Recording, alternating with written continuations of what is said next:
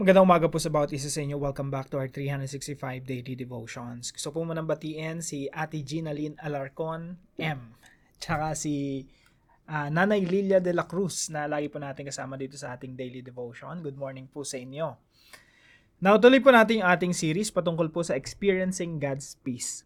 Alam niyo po yung kapayapaan po ng Diyos, hindi po yan nakadepende sa sitwasyon natin. Kaya kahit magulo sitwasyon natin, ang dami nating problema, ang daming panganib sa na ating sinusuong, pwede pa rin nating ma- maranasan yung kapayapaan.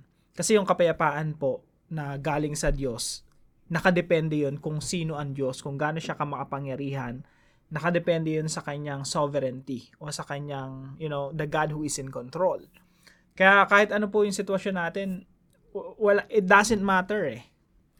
Ang mahalaga po eh yung presensya ng Diyos sa atin experiencing God's peace.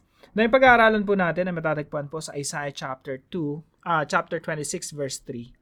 Sabi po rito, you keep him in perfect peace. Meron palang perfect peace, no? Ah, yung Diyos yung nagbibigay sa atin noon, perfect peace, whose mind is stayed on you because he trust in you.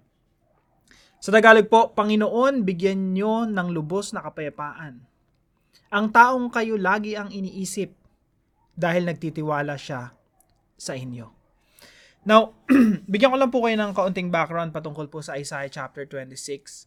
Most likely po kasi ang background nito eh patungkol po ito sa may kinalaman po ito sa Assyria, no? Yung uh, either Assyria lang naman 'yon or Babylon eh. Pero most likely yung Isaiah 26 patungkol pa to sa Assyria. Now, uh, para mas mabilis unawaan, no? Etong si Isaiah po, nag, nagpropropesya siya, kumbaga yung ministeryo niya, eh, sa Judah. Yung Israel po kasi merong Northern Kingdom and Southern Kingdom. Now, yung Assyria po, winasak niya na yung Northern Kingdom. So, isipin nyo, no? Northern Kingdom, Kingdom of Israel, yung 10 tribes, naalala niyo yung 10 tribes, uh, nawala na yun eh. Ang sumakop doon, ang, ang, ang, ang dumurog sa Northern Kingdom yung Assyria. So, parang ganito po yung laban. Parang China versus Taiwan. Parang ganon. Superpower yung Assyria during that time. So, maglakbay po muna tayo para mas uh, ma-enjoy natin yung ating pag-aaral ngayon ng salita ng Diyos. So, from the Philippines, let's go to Middle East. Yan. So, yung Assyria po, punta nga tayo dito sa Mosul, Iraq. So, nandito yung Nineveh. Ito yung capital ng Assyria. Nineveh. Nakita niyo po yan. Nineveh City Wall. Ayan, Nineveh. Hanggang ngayon, Nineveh pa rin yung tawag doon sa mga special important location, no? Sennacherib. Mamaya tatalakayin natin si Sennacherib. Yan yung one of the kings of Assyria. Si Sennacherib, binanggit po yan sa Isaiah. Actually, Isaiah 36, 37. Ang haba ng istorya patungkol yun kay Hezekiah at kay Sennacherib. Tatalakayin po natin yan mamaya.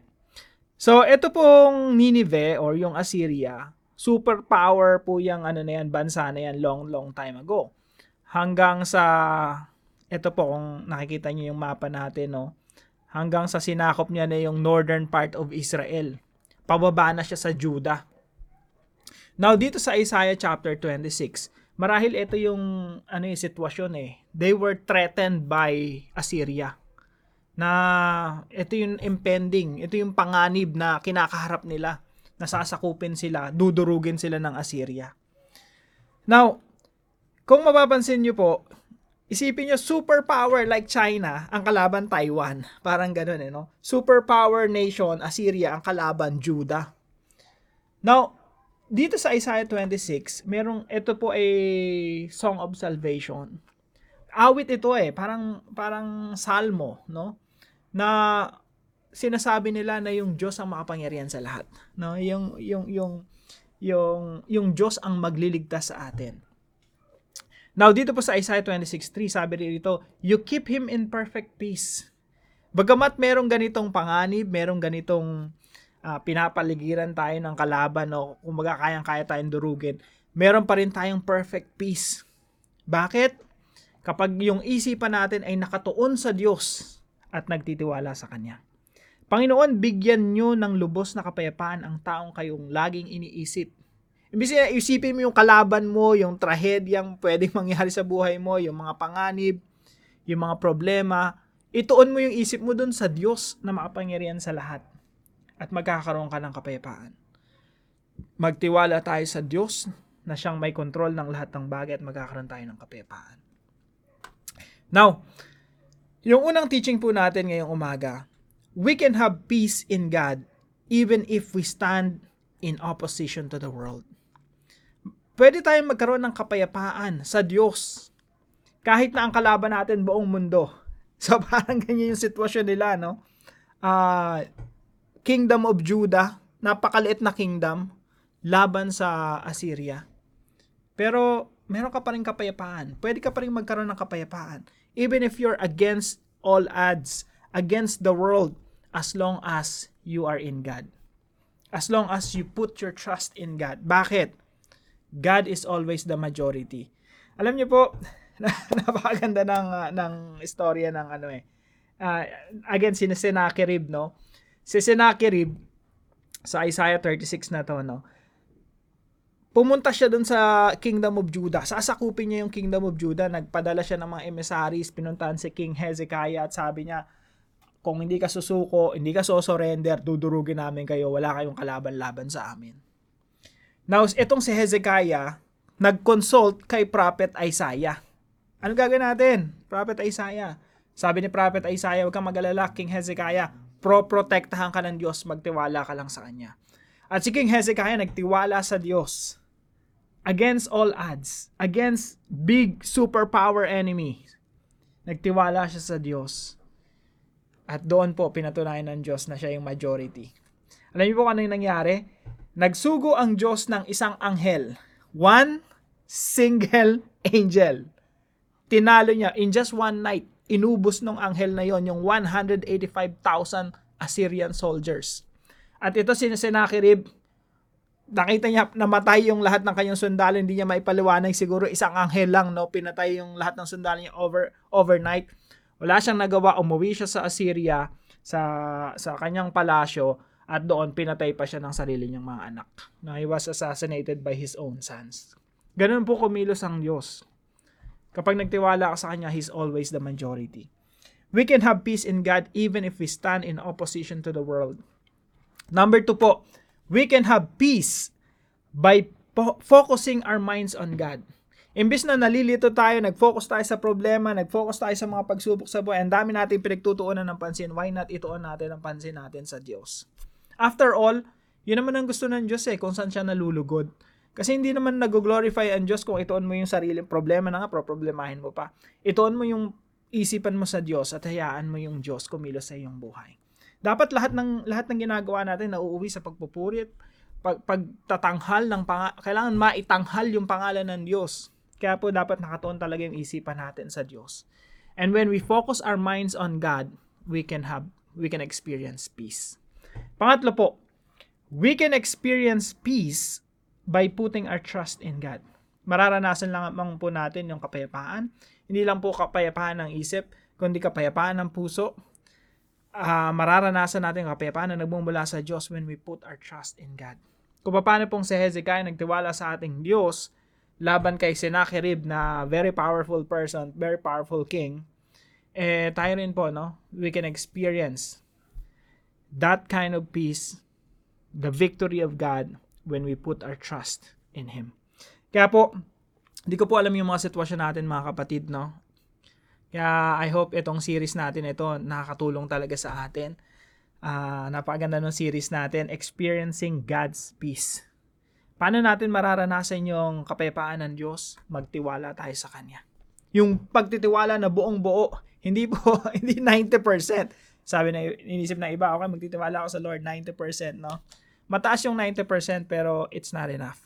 Ang pagtitiwala sa Diyos dapat buong buo. Lord, wala akong, lahat ng isosurrender ko sa iyo na mga alalahanin, wala ni isang, wala akong 10% na babawiin, no? 100% Lord, isosurrender ko sa inyo. Ang may iwan lang sa akin, yung inyong kapayapaan. So let's put our trust in God. We can experience peace by putting our trust in God. Now, ilan po sa mga application mula po sa talatang ito? Number one po, always remind ourselves that God is the majority. Lagi po nating ipaalala sa isip natin na yung Diyos, He is the majority. Kung kakampi ka na lang, kakampi ka na lang. Kung isipin mo, no, kaharap mo si Sennacherib, ang dami nandun sa labas ng iyong yung yung Jerusalem. Susuko ka na lang eh. Mga kapatid, wag po tayong sumuko sa mga hamon ng buhay. Kailangan maitanyag natin yung pangalan ng Diyos. Kailangan maitanghal natin yung Diyos na makapangyarihan sa lahat sa pamamagitan po ng ano? Sa pamamagitan po ng pagpanig sa Kanya. Sa Lord tayo kumakapit kasi tayo nagtitiwala sa Panginoon. Let's always remind ourselves that God is the majority. Hindi si Sennacherib, hindi yung 185,000 soldiers yung majority. Just imagine this, isang anghel lang yung pinadala ng Diyos. Oh. In just one snap of His fingers, talagang naubos yung kalaban ni Hezekiah. God is always the majority. Number two po, let's fix our minds on God's power and wisdom. Ang isipan po natin malikot, mapaglaro. Yung kung saan saan napupunta, lalo na may mga problema tayo. May mga pinagdadaanan tayo sa buhay. Pero tandaan po natin, isa lang yung gusto ng Diyos na gawin natin sa ating mga isipan. Ituon natin yung ating isipan sa Diyos. Kung gaano ka makapangyarihan ng Diyos at kung gaano katalino ang Diyos. Ako po, nagkakaroon ako ng kapayapaan. The fact na minimeditate ko, just, just, just by knowing that God is all wise, just by knowing that God knows all things and He knows what He does, alam ng Diyos yung kanyang ginagawa at siyang matalino sa lahat, that in itself, yung katotohanan lang na yon, nagkakaroon na ako ng kapayapaan. Lord, ano man mangyari sa buhay ko, nangyayari yan. Kasi you are all wise. Kailangan lang nating magpakumbaba sa harapan ng Diyos. Alam ng Diyos yung kanyang ginagawa. At the same time, He is all powerful. Kapag may ginustuan Diyos, kaya niya mapangyari. So, very comforting po yun. Magkakaroon ka talaga ng kapayapaan pag tinuon mo yung iyong isipan sa Diyos na makapangyarihan sa lahat at sa Diyos na siyang nakakaalam kung anong pinakamainam para sa atin bilang kanyang mga anak. So let's fix our minds on God's power and wisdom. Number three po, trust God and He will grant us perfect peace. Napakaganda ng mga talatang ito. You keep Him in perfect peace. Meron palang perpektong kapayapaan. Doon tayo iingatan ng Diyos sa perpektong kapayapaan. Kung ang ating isipan ay nananatili sa Diyos dahil tayo nagtitiwala sa Kanya. Kaya mga kapatid, pagtiwalaan po natin ng Diyos at hingin natin sa Kanya, and I'm sure ibibigay talaga ng Diyos sa atin yung perfect peace. Paano natin matatanggap yung 100% peace from the Lord? Ibigay natin sa Kanya yung 100% na pagtitiwala. At lahat ng alalahanin natin, ibigay natin sa Kanya 100%. Ang kapalit nun, 100% din. Nakapayapaan mula sa Diyos. So let's trust God and He will grant us perfect peace. So ilan lamang po ito no sa mga application natin. Of course, pag binasa natin ay Isaiah, napakarami. Napakarami nating matututunan sa mga talatang ito. Now, para po sa ating discussion, why is it important to fix our minds on God during difficult times? Bakit nga ba napaka-importante na ituon natin yung isipan natin Imbes, yung isipan kasi battleground yan eh. Talagang yung anxiety nandyan, yung pag-aalala nandyan, yung kalituhan nandyan, yung confusion nandyan. Kaya napakahalaga na, Lord, tulungan niyo po ako na ituon ko yung isipan ko sa inyo.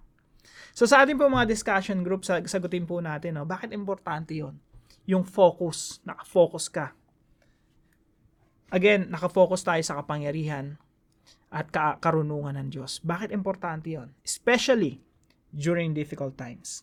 So, patuloy nating talakayin ito sa ating mga discussion groups.